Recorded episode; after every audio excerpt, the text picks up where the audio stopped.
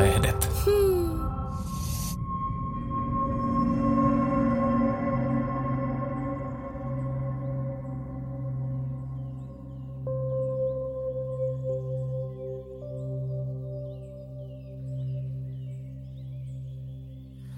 Pekka Saurin lohdullinen teoria elämästä. Elämän tarkoitus. Ja tämän jakson otsikko on raha. Ja kuten tavallista jakson lopuksi yritän tiivistää keskeiset sisällöt biisiksi. Tämä raha-aihe ei itse asiassa ollut mun itse keksimä, vaan tuottaja Sami Kuuselan idea. Ilmeisesti tämä on Samille jonkinlainen niin läheinen aihe. Itselle ei olisi tullut välittömästi mieleen, mutta kun aihe nousi esille, niin se ei ollut mitenkään niin kuin kovin ihmeellinen idea. Mutta mä joudun itse miettimään omaa suhdettani rahaan, mikä ehkä ei ollut mulle mitenkään aivan yksinkertaista. Ja siitä vähän myöhemmin. Ja helposti voidaan sanoa, että kysymys, että onko raha elämän tarkoitus, niin siihen on tietysti helppo vastaus, että kun raha on väline. Ja välinehän ei voi olla mikään tarkoitus tai päämäärä. niin raha ei voi olla elämän tarkoitus. Mutta tässä ei ole mitään yllättävää ja tähän on suoraan latteus, jos sanoo, että raha ei voi olla elämän tarkoitus, koska se on väline. Mutta kiinnostavankin se, miksi tätä kysymystä ylipäänsä pitää miettiä ja miksi rahan tavoittelu joskus näyttää olevan elämän tarkoitus. Ja eri elämänvaiheissa se merkitys saattaa ihmisellä olla hyvin erilainen. Ja rahaan liittyy paljon muitakin luonteen piirteitä, kuten ahneus ja kateus – ehkä myöskin riittämättömyys ja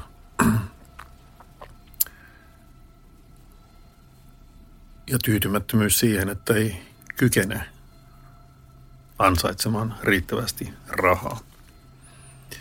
Ja heti aluksi pitää varmaan alleviivata, että mä en yritä tässä esittää mitään maailmoja syleilevää saati yleispätevää näkemystä rahan asemasta ja merkityksestä maailmassa tai kansantaloudessa tai missään tällaisessa niin kuin yhteiskunnallisessa mielessä. Mä yritän sinnikkäästi pysytellä tässä elämän tarkoituksen teemassa ja tarkastella rahan merkitystä nimenomaan siinä maisemassa.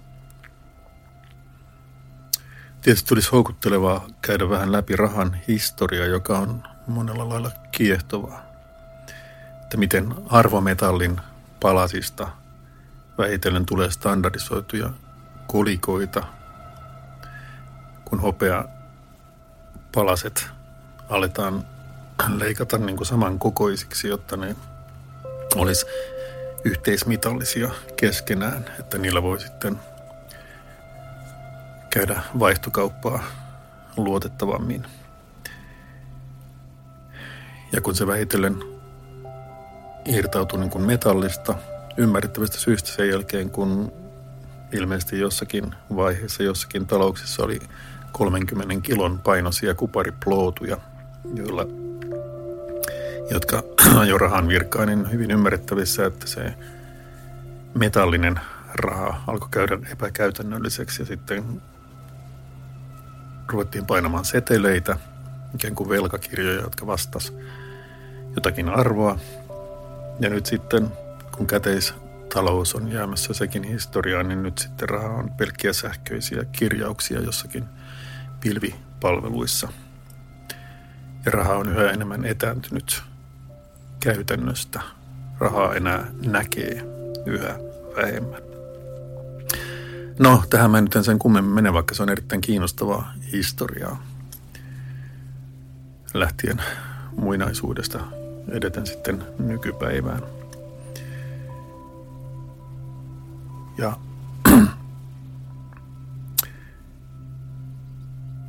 rahahan on joka tapauksessa niin kuin edelleen väline, oli se missä muodossa hyvänsä, ja se edustaa vaurautta ja toimeentuloa. Ja varmaan sekoittuu usein menestymiseen elämässä ylipäätään. Se, miten on onnistunut vaurautta keräämään. Se edustaa varmaan monelle niin kuin menestymisen mittaria, monelle taas ei. Mä oon yleensä varmemmalla pohjalla, kun mä aloitan omista kokemuksistani, omasta historiastani ja se oli todella mielenkiintoista käydä läpi suhdetta tähän raha-teemaan, kun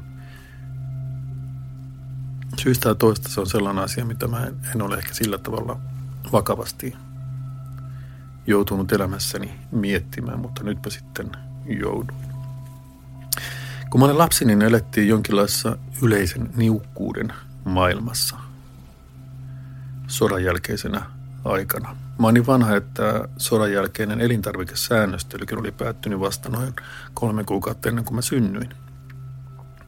Mikä on aika niin kuin pysäyttävä fakta kyllä niin kuin ihmisen elämässä.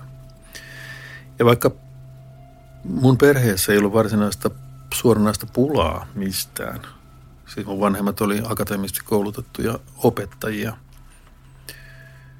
julkisella sektorilla töissä, eikä siis millään tavalla niin kuin, millään tavalla niin kuin rikastumisen kanssa tekemisissä, vaan enemmän niin kuin virka-ihmisiä.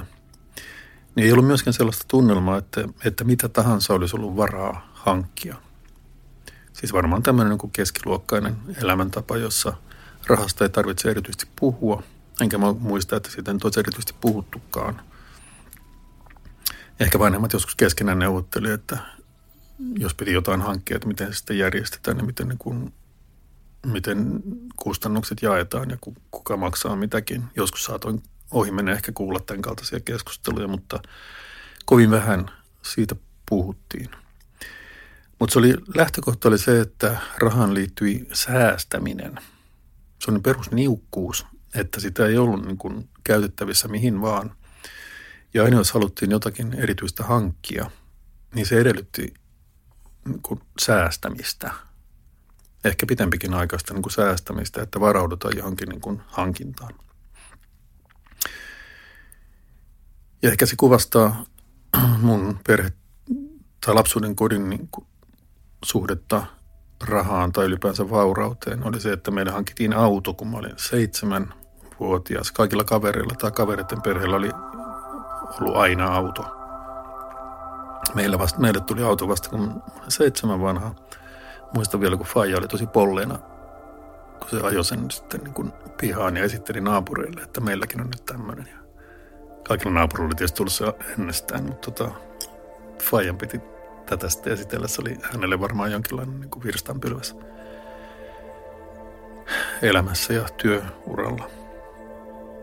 Ja meillähän tuli televisiokin vasta, kun mä olin 13, mutta se ei ehkä liittynyt, liittynyt sit siihen niin kuin toimeentuloon tai vaurauteen, vaan ehkä enemmän tämmöiseen kuin aatteellisuuteen, että sivistyneet vanhemmat halusivat suojella lapsia sitten tämmöistä maailman hömpältä ja mitä televisio edusti. Että sit meille tuli telkkari siis viimeisenä meidän luokalta. Tai toiseksi viimeisenä viimeinen perhe, jolle ei varmaan koskaan sitä tullutkaan, oli lahkolaistaustainen perhe, mutta toiseksi viimeisenä. Mutta tämmöinen se lapsuuden ympäristö. Ei puutetta, mutta ei myöskään, myöskään niin kuin erityistä vaurautta – Toimeentulo oli varmasti turvattu, että siitä ei tarvinnut erityisesti huolehtia, mutta jokainen hankinta edellytti sitten varautumista ja säästämistä. Ja tämä sitten periytyi mulle itsellenikin, että, että tähtäimessä oli enemmän tällainen toimeentulon turvallisuus ja ennustettavuus kuin mikään rikastuminen varsinaisesti. Lapsuudessa oli myös kiinnostavaa tämä, nyt kun sitä mietin näiden vuosikymmenten jälkeen, että mun elämässä, ja mä en tiedä, olisiko mun sukupolvella niin sama kokemus, että Roope Ankan rahasäiliö oli tämmöinen niin kuin hyvin merkityksellinen tekijä siinä, miten käsitys rahasta muodostuu. Siis Roopenkan rahassa löytää aina kolikoita. Ja kyllä mä jossakin vaiheessa rupesin miettimään, mitä järkeä tässä on, että minkä takia niin kuin rahan omaisuuden pitää olla niin kuin metallikolikoina tämmöisessä säiliössä, jonka, reik, jonka seinään karhukopla pystyy koska tahansa niin kuin poraan reijän ja niin kuin valuttaa niitä kolikoita sieltä niin kuin omiin tarkoituksiinsa. Mutta mä heräsin miettimään tätä vasta paljon myöhemmin ja sit se kuva rahasta oli just tämä, että se on niin kuin kasa kolikoita, jossa sitten Roope sitä sukeltelee ja niin kuin hyppii sinne. Sitäkin mä ihmettelin, miten niin kuin sinne ylipäänsä voi niin kuin sukeltaa. Mutta tota, mutta tämä oli niin pikkulapselle tämmöinen keskeinen kuva rahasta, että kolikoita rahasäiliössä. Ja tämä heijastui varmaan mun maailmaa silläkin tavalla, että mä muistan vieläkin, kun mä näin unia siitä, että mä löysin aarteen maasta. Mä kaivoin maata ja sieltä löytyi niin kolikoita, siis kultakolikoita, ja mä innoissani keräsin niitä. Ja voi olla, että tämäkin oli peräisin sieltä niin kuin Roope Ankan rahasäiliöstä, että se käsitys rahasta ja vauraudesta ja rikkaudesta niin kuin perustui jotenkin näihin niin kuin kolikoihin. Mikä on hassua, koska historiallisesti näin oli, että rahahan oli alun pitäen juuri näitä, näitä arvometallikolikoita.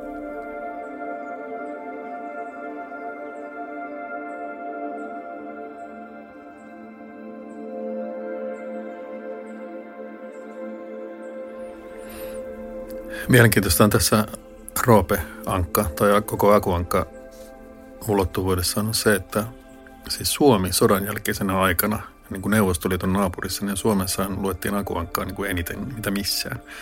Ja, ja sieltähän hyvin suuri joukko suomalaisia jo lapsena niin kuin omaksui tällaisen amerikkalaistyylisen suhteen toisaalta niin kuin rahaan, toisaalta niin kuin työntekoon – ja moniin muihinkin asioihin. Ja mielenkiintoista siinä on tämä asetelma, että siellä on tämä kitupiikki Roope Setä, joka hänen Charles Dickensin niin kuin kirjoista, siis joulutarinasta, niin kuin Scrooge McDuck lainattu. Siis tämmöinen niin kuin onneton ja ärtyisä vanha saituri, joka, jonka niin kuin elämä on mennyt siihen omaisuuden kartuttamiseen, mutta joka ei tuo onnea, josta pitää koko ajan niin stressata, josta pitää koko ajan huolehtia.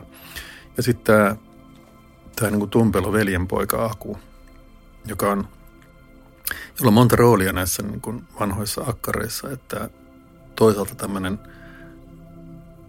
vähän niin kuin laiska, että ei oikein taho niin tehdä mitään. Toisaalta myös toinen monitaituri, joka tota, ajaa esimerkiksi Roopesedän lentokoneita tarvittaessa niin kuin lentäjä lakki päässä ja niin edespäin. Mutta mut koko ajan Aku on kinuamassa Roopesedältä jotain, jotain niin yleensä jotain niin kuin töitä tai rahaa tai jotakin, niin kuin, mitä Roopesedällä on ja mitä Akulla ei ole. Tässä on siis kapitalistin ja työläisen välinen suhde näkyy jo siinä Walt Disneyn maailmassa. Jos vielä tähän mukaan otetaan Hannu Hanhi, joka on tällainen nousukas onnenpoika, joka ei tee ikinä töitä, jolle, jolle tippuu niin kuin suurin piirtein niin kuin taivaasta palkintoja ja vaurautta, oikein varsin niin kuin startup-yrittäjä tai lottovoittaja, niin kuva alkaa niin kuin olla täydellinen. Mutta tämä oli tämmöinen lapsuuden kuva rahasta ja vauraudesta ja rikkaudesta. Ja sitten siihen tuli mukaan tämä niin aarteen löytäminen, joka tuli uniin asti. Että aika mielenkiintoinen niin kuin tausta suhteessa rahaan ja vaurauteen, mikä tästä akuankkamaailmasta tuli. Vähän niin kuin vaivihkaa ja mikä, mitä ehkä ei ole suomalaisessa kulttuurissa vielä – täysin niin kuin tunnistettu. Että se, mikä esimerkiksi mulle oli täysin itsestään selvää, että joka viikko kun luettiin, imettiin sitä Akuankas sitä niin kuin amerikkalaista unelmaa, hyvin varhaista ajoista lähtien. Niin se, että miten se loppujen lopuksi on niin vaikuttanut suomalaiseen mielenlaatuun ja kulttuuriin, niin sitä sopisi varmaan tutkia vähän syvemmältäkin. Mutta tämä säästäminen oli mullekin sitten itsestään selvää alusta pitäen. Jos jotain piti hankkia, siihen piti säästää. Se ei vaan tullut jostain niin kuin automaattisesti jostain, että jos tuli jotain mieleen, niin se vaan niin kuin hankittiin, vaan se piti suunnitella, että millä, mistä siihen saatiin niin kuin rahat. Ja jossakin vaiheessa varmaan aika varhaan mä aloin saada viikkorahaa, joka oli tietysti, jolla oli tietysti enemmän tämmöinen kuin periaatteellinen kuin käytännöllinen merkitys, koska eihän se tietenkään ollut niin iso se viikkoraha, että se olisi varsinaisesti ollut, ollut merkittävä. Et, ja viikkorahan ajatus on vähän semmoinen niin kuin pieni niin kuin ekstra bonus, koska tietenkin niin kotoa saa kaiken tarvittavan. Että ei tietenkään niin kuin lapsen itse tarvitse sitä hankkia, mutta tota, ehkä vanhemmatkin, opettajavanhemmat halusivat myös ikään kuin opettaa sitä niin kuin rahan merkitystä jo pienestä pitäen. Ja sitten myöskin se viikkorahan päälle sai ehkä jotakin niin kuin lisätuloa, jos sovitusti teki jotain niin kuin hommia kotipiirissä. Ei niistäkään mitään niin kuin erityistä, mutta siinäkin varmaan vanhemmat halus osoittaa lapselle, että voi ansaita työllään niin kuin tuloa. Että siinä johdatettiin sitten pikkulasta työelämään, vaikka se saatava palkka oli tietysti ihan niin kuin symbolinen. Mutta kyllä se toimi, koska hyvin varhaista, varhaisvuodesta lähtien niin kyllä mulle muodostui tämä, että rahan eteen pitää tehdä työtä. Ja se ei tunne niin mitenkään itsestään selvästi lukuun ottamatta sitä niin kuin perustuloa, eli viikkorahaa, joka tuli vasti, vastikkeettomasti. Ja sen päälle saa sitten niin kuin lisää niin kuin pikkurahaa tekemällä jotain pieniä kotitöitä. Mutta esimerkiksi kun mä ostin mun ensimmäisen LP-levyn, LP-levy nuorille sukupolville tarkoitti long playing vinyylilevy, ja se oli niin kuin kymmenkunta kappaletta. Mun ensimmäinen LP oli Beatles for Sale vuonna 1965. Siinä on muun muassa rock and roll music siinä levyllä. Mutta siihen mä säästin kaupalla vanhaan viola sulatejuustorasiaan, johon mä olin leikannut semmoisen niin kuin slotin siihen päälle, mistä ne kolikot voi pistää sinne sisään niin kuin säästöpossuun. Täällä mulla ikkunalaudalla tämä viola, kartonkinen viola sulatejuusto rasia ja aina tasaisin väliä. Sitten, vaikka mä hyvin tiesin, että paljon siellä on, niin se piti aina välillä tyhjentää laskea, eikä paljon, paljon siellä on. Että se oli ehkä se niin kuin Roope Hankan rahasäiliön niin pikkuversio. Sitten lopulta, kun mä sain riittävän summan kasaan, Marsin levykauppaan. Ja muista, mulla oli valtava pettymys se, kun mä menin sinne levykauppaan, kun mä siihen aikaan LP-levyt maksavat 20 markkaa. Ja sitten mä menin sinne levykauppaan ja kauppias pisti sen levyn bussiin. Mä olin tosi innoissani, että Beatles for sale. Ja sitten sanoit 24 markkaa. Se mä olin itkukurkussa, että mä luulen, että se oli 20. Ja sitten sanoit, että että nämä nousi viime viikolla nämä LP-levyjen hinnat.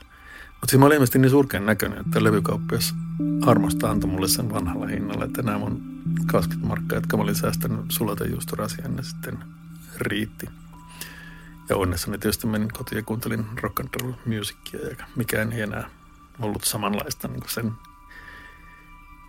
jälkeen. Vähän sama kokemus kuin oli tässä populaarimusiikkia Vittulan jänkältä kirjassa ja elokuvassa, jossa pojat on aivan pähkinönä kuullessaan tämän saman Beatlesin rock and roll musicin. Mulla oli ollut sama kokemus niin kuin vuosikymmeniä aikaisemmin. Mutta tämä on vain esimerkki siitä, että siihen mun ensimmäiseen LP-levynkin mun piti säästää niin kuin erittäin tavoitteellisesti. ja ikään kuin kieltäytyä sitten muista hyödykkeistä ja mielihyväkokemuksista sen takia, että mä tähtäsin siihen äänilevyn ostamiseen. Ja mä en niin kuin ostanut mitään karkkia tai mitään muuta vastaavaa, vaan mä tähtäsin siihen investointiin. Että se oli iso juttu, että niin ostin jonkun LP-levyn niin kymmenvuotiaana, että se, se oli niin melkoinen niin sijoitus.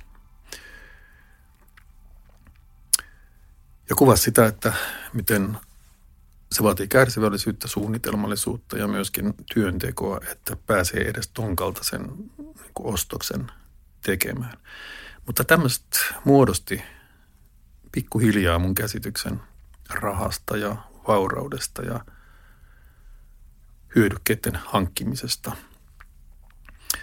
Ja ehkä tässä, tämä oli pohjana sille, että mulla ei koskaan varsinaisesti tullut tällaista niin kuin rikastumisen unelmaa tai haavetta siitä, että, että saisi jotenkin niin kuin yllin kyllin rahaa tai vaurautta, vaan se liittyy, liittyy niin kuin kiinteästi siihen säästämiseen ja tavoitteellisuuteen ja kärsivällisyyteen, pidättyvyyteen.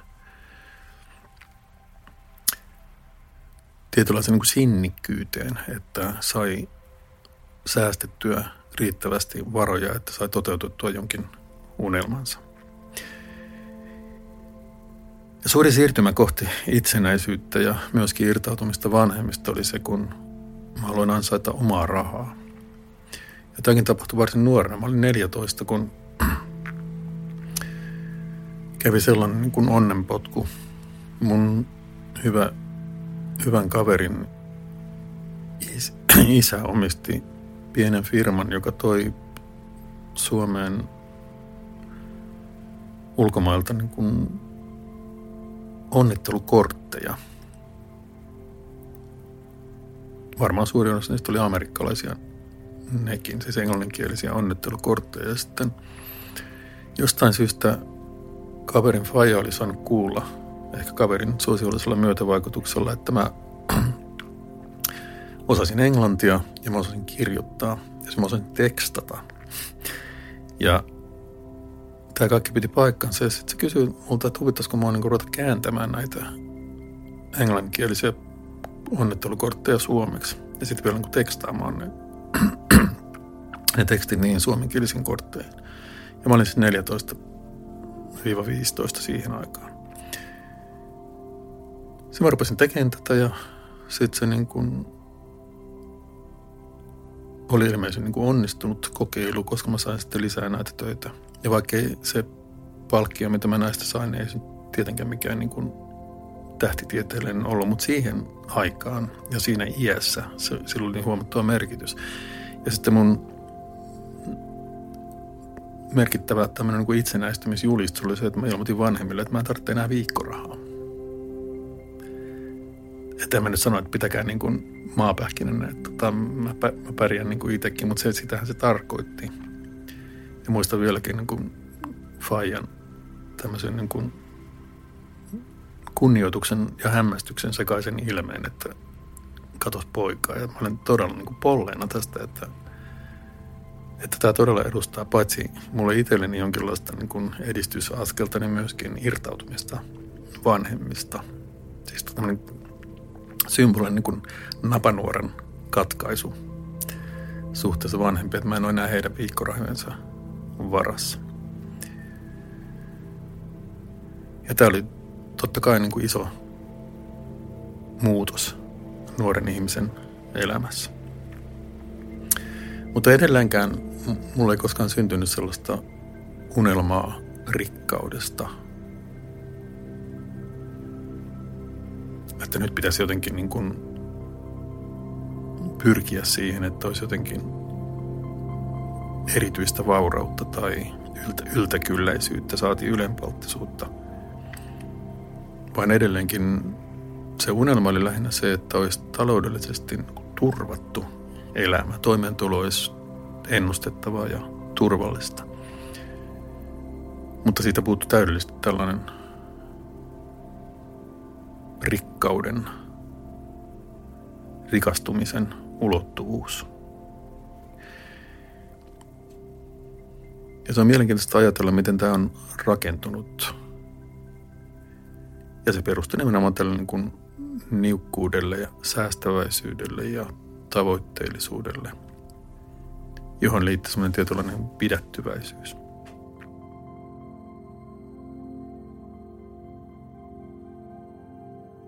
Ja ehkä siihen myöhemmin on liittynyt myös jokin niin kuin neuroottisuus myöskin siitä, että ei saa tulla sellaista tilannetta, jossa toimeentulo niin kuin ehtyisi. Ja välillä, jos on ollut tällaisia niin kuin masennus- tai uskonpuutejaksoja elämässä, niin siihen on usein liittynyt myös sellainen kauhukuva siitä, että joutuu jotenkin muiden tuen varaan eikä tu omillaan toimeen. Siis tämmöinen turvatun toimeentulon loppuminen. Ei sitä nyt koskaan ole varsinaisesti tullut vastaan, mutta kyllä se jotenkin mielessä on aina väikkynyt. Se on mielenkiintoista sekin, että mistä ihmeestä tämmöinen on tullut, koska siitä ei ollut mitään esimerkkejä mun lapsuudessa tai nuoruudessa – ei ollut lähipiirissä tai kauempanakaan niin kuin sellaisia tragedioita, missä joku olisi menettänyt niin kuin toimeentulonsa tai, tai yritys olisi kaatunut tai mitään tällaista. Mitään tällaisia niin kuin tarinoita ei mun lapsuuteen tai nuoruuteen liittynyt. Siitä huolimatta tämä tällainen kauhukuva siitä, että menettää toimeentulonsa, niin se oli aina jostakin syystä – olemassa. En tiedä, olisi jostakin kirjallisuudesta tällaisia lukenut ja siitä sitten saanut käsityksen sellaista mahdollisuudesta, mutta näin jälkeenpäin katson aika niin kuin mielenmaisema, että tämän kaltainen pelko kuitenkin jossakin tietoisuuden kerrostumassa oli. Ja sitten kun aikuistui ja perusti perheen, niin yksi semmoinen suuri elintaso loikka tai vaurastumisloikka oli se, kun käytiin perheenä lasten kanssa ravintolassa syömässä. Se oli jotenkin erittäin niin kuin iso siirtymä, koska siihen mennessä oli ihan itsestään selvää, että sitä tehtiin itse ruokaa ja syötiin vain kotona ja se oli aivan poikkeuksellista, että käytiin ravintolassa. Voi olla, että tämä liittyy niin kuin ihan suomalaisen kulttuurinkin, että se oli vielä siihen aikaan poikkeuksellista ja ravintolassa syöminen liittyy poikkeustilanteisiin tai juhla, juhliin tai, tai merkkipäiviin tai mihin se nyt liittyikin. Ja sitten se, että meni, mentiin ravintolaan niin syömään, se, oli, se vaati jonkun tietyn erillisen päätöksen tai suunnitelman. Nyt tilanne on ihan toisenlainen tietenkin, mutta siihen aikaan se ehkä ei ollut – niin itsestään selvää. Ei ehkä suomalaisessa kulttuurissakaan ja taatusti ei, ei niin kuin mun elämässäni. Ja sen muistan tänä päivänä, että kun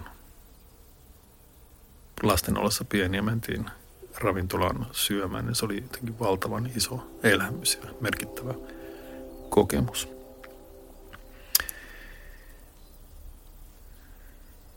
Ja jos rahalla jotain sitten tavoitteli yli sen perustoimeentulon, se, että pystyi maksamaan niin kuin asumisen ja ruuat ja lasten ja omat vaatteet ja muut perustarvikkeet, niin ehkä sen päälle, mitä tavoitteli sitten, kun rupesi ansaitsemaan jotain vähän yli sen perustoimeentulon, niin sitten se kohdistui erilaisiin elämyksiin ja kokemuksiin, joita ei arjessa välttämättä saanut. Ja se toteutui sitten ehkä niin matkustamisena tai kulttuurin kuluttamisena tai kirjallisuutena ja niin edelleen. Mutta se oli se ikään kuin vaurastumisen palkinto, se, sen niin kuin vaurastumisen, mikä tuli tämän perustoimeentulon päälle. Ja siihen aikaan, kun lapset oli pieniä, niin kuin jokainen niin kuin lapsiperhettä pyörittänyt tietää, niin periaatteessa kaikki tulot saa kyllä menemään, jos on useampia lapsia ja kaikki, kaikki ne kustannukset, mitä sitten lasten, lasten niin kuin harrastuksiin ja kaikkiin muihin menee, niin sehän on jatkuvaa tällaista niin kuin suunnitelmataloudessa ja niukkuudessa elämistä. Ja kaikki se, mitä siitä, siitä jää niin kuin päälle, on sitten eräänlaista luksusta, vaikka, vaikka se ei olisikaan millään tavalla niin kuin rikastumista tai yltäkylläisyyttä, niin jo se pienikin niin kuin ylimääräinen sen perustoimeentulon päälle tuntui silloin niin kuin isolta jutulta ja erittäin niin kuin merkitykselliseltä, merkitykselliseltä niin kuin elämykseltä, että vautsi, että on elämässä on niin kuin vaurastunut tähän pisteeseen, että on jotakin vähän ylimääräistä sen peruskotitalouden pyörittämisen päälle. Ja se on kiinnostavaa nähdä, että tämmöinen elämysten tavoittelu vaurastumisen niin kuin kohteena näyttää olevan riippumaton siitä, että kuinka paljon, kuinka vauras ihminen on, kun nyt lukee näitä juttuja siitä, kun joku miljardööri ostaa itselleen avaruusmatkan. Joku oli ostanut jo toisenkin avaruusmatkan, että kiertää niin kuin maapallon niin kuin avaruusaluksessa, koska hän voi tehdä sen. Ja se on jännä ajatella, että jos joku on niin kuin ansainnut miljardin, niin sitten se miettii, että mitä täällä nyt sitten tehdään. Niin käympä sitten avaruudessa. Ja se on varmaan äärimmäinen muoto siitä, että kun kaikki muut elämykset on ikään kuin jo hankittu, no mitä vielä? No mä käyn avaruudessa. Että sit, siitä ei varmaan niin kuin paljon niin kuin pitemmälle, pitemmälle niin kuin pääse. Tämä on vaikea keksiä niin kuin muuta elämystä vielä sen päälle, mitä voisi maapallolla saada. Että menee niin kuin maapallon, maapallon ulkopuolelle, kun Everestitkin on kiivetty ja syvämeri sukellettu ja Atlantti ylitetty, ylitetty kuuma pallolla ja kaikki tämä.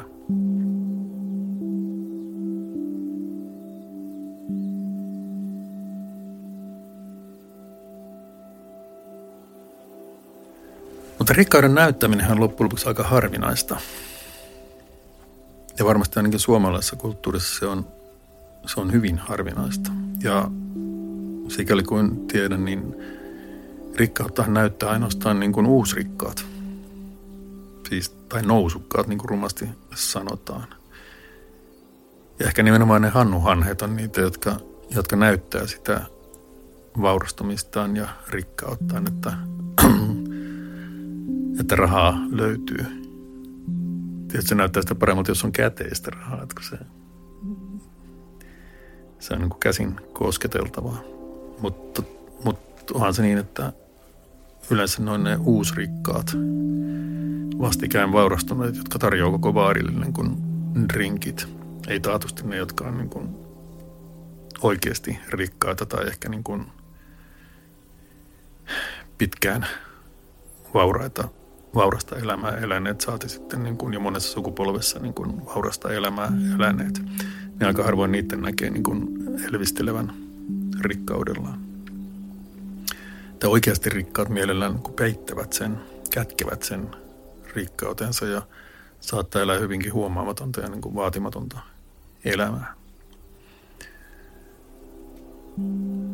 Ja varmaan tämä on aika syvällä suomalaisessa kulttuurissa, että se on jotenkin niin kuin paheksuttavaa näyttää sitä rikkauttaan. Se on niin kuin kuulu tämmöiseen niin omakehuun tai kerskailemiseen tai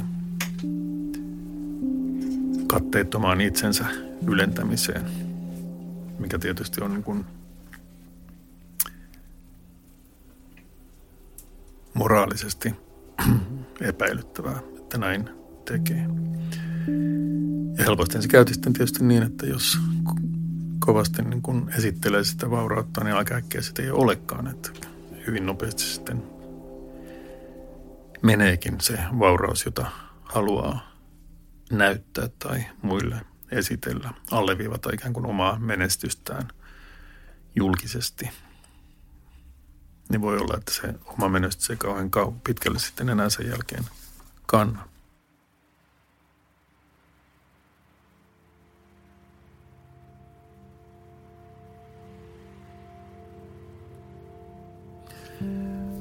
Mielenkiintoisia nämä tutkimukset siitä, että tietyn tulorajan jälkeen lisätulo ei enää lisää ihmisen onnellisuutta. Tästä varmaan erilaisia tutkimuksia olemassa, mutta yksi tutkimus, Daniel Kahnemanin ja kumppaneiden tutkimus oli sellainen, että onnellisuus ei enää lisäänny sen jälkeen, kun ihminen ansaitsee vajaat 6000 euroa kuussa. Tästä tutkimuksesta on jonkun verran aikaa, mutta suurin piirtein tätä tasoa se oli, minkä jälkeen rahan tuoma onnellisuus lakkaa lisääntymästä. Totta kai nämä on niin suhteellisia juttuja ja tietenkin niin kuin kuka hyvänsä voi ajatella, että mä en ole onnellinen, jos mä en ansaitse vähintään niin kuin 10 tonnia. Ja silloin se 6000 euroa kuussa ei niin kuin riitä tai pidä paikkaansa. Mutta se on mielenkiintoista, että sehän tarkoittaa niin kuin kahta asiaa. Toisaalta sitä, että tiettyyn mittaan asti raha lisää ihmisen onnellisuutta.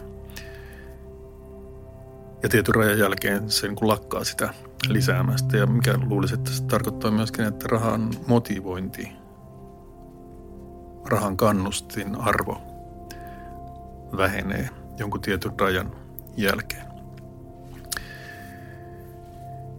Ja jos palataan kysymykseen siitä, että voiko raha olla elämän tarkoitus, paitsi että toki se perusvastaus on se, että ei voi olla, koska raha on väline eikä päämäärä, ja päämäärä ei voi olla tarkoitus, niin se riippuu aika tavalla siitä, että onko sulla sitä vai ei.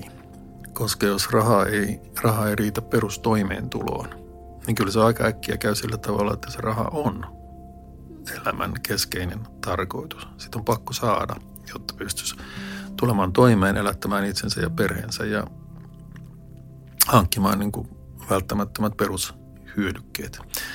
Ja jos rahaa ei riitä näihin, niin ei se ole mikään ihme, että se täyttää kyllä niin kuin tietoisuuden ja ajatukset.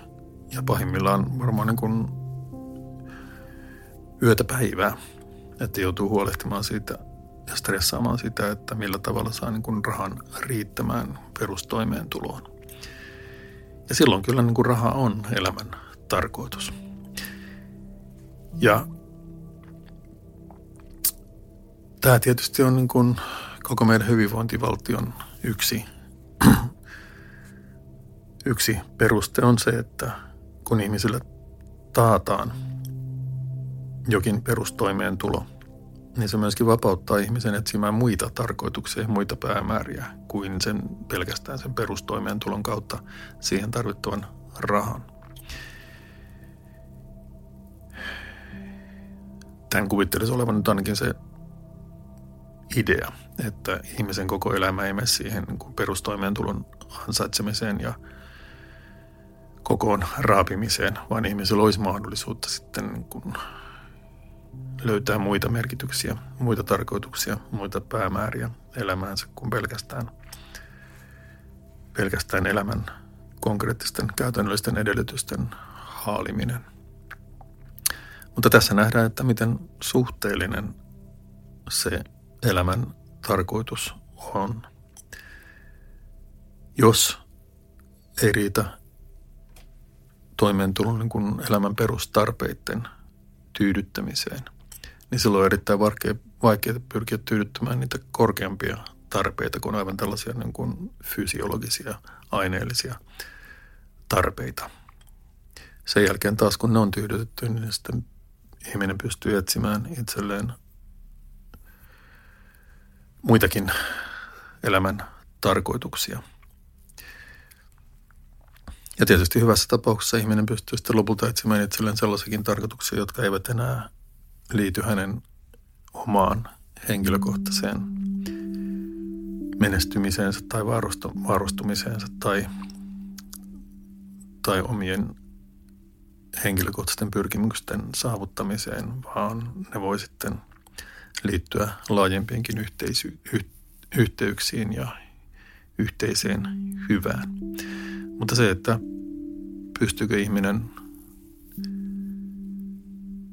omaksumaan elämän tarkoituksen yhteisenä hyvänä, niin se edellyttää sitä, että ensin on tyydytetty nämä perustarpeet, joihin taas tarvitaan niin kuin riittävästi rahaa, jotta ne pystyy sitten turvallisesti ja ennustettavasti niin kuin tyydyttämään. Joten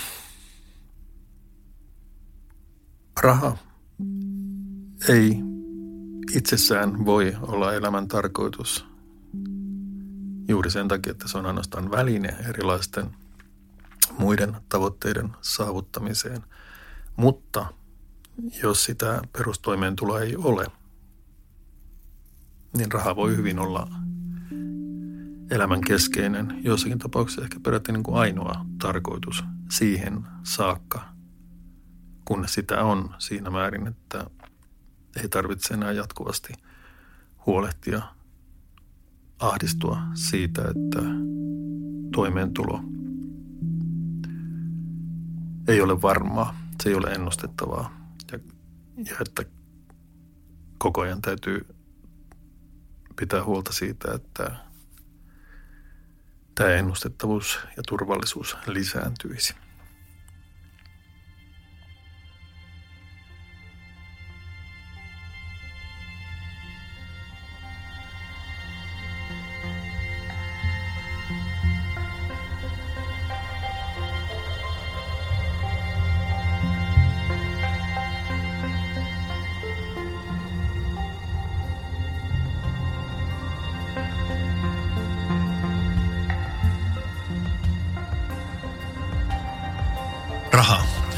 Elämän tarkoitus. Raha on vain väline, ei päämäärä. Maailman latteimpia viisauksia. Ostan kahvin, maksan rahalla. Ostan asunnon, maksan rahalla. Ostan elämyksen, maksan rahalla. Ostan elämän, maksan rahalla. Raha on elämän tarkoitus. Raha on elämän tarkoitus. Raha on elämän tarkoitus. Silloin kun sitä ei ole.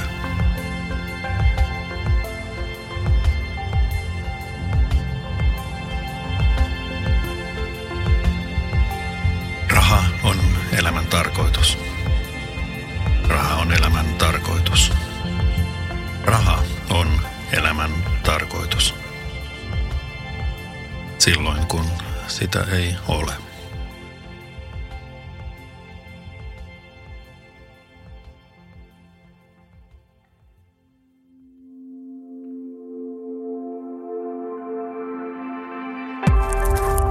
A-lehdet. Lataa Apu 360-sovellus ja löydä pelottomat jutut ihmisistä, ilmiöistä ja maailmasta. Apu 360. Enemmän sitä, mikä kiinnostaa.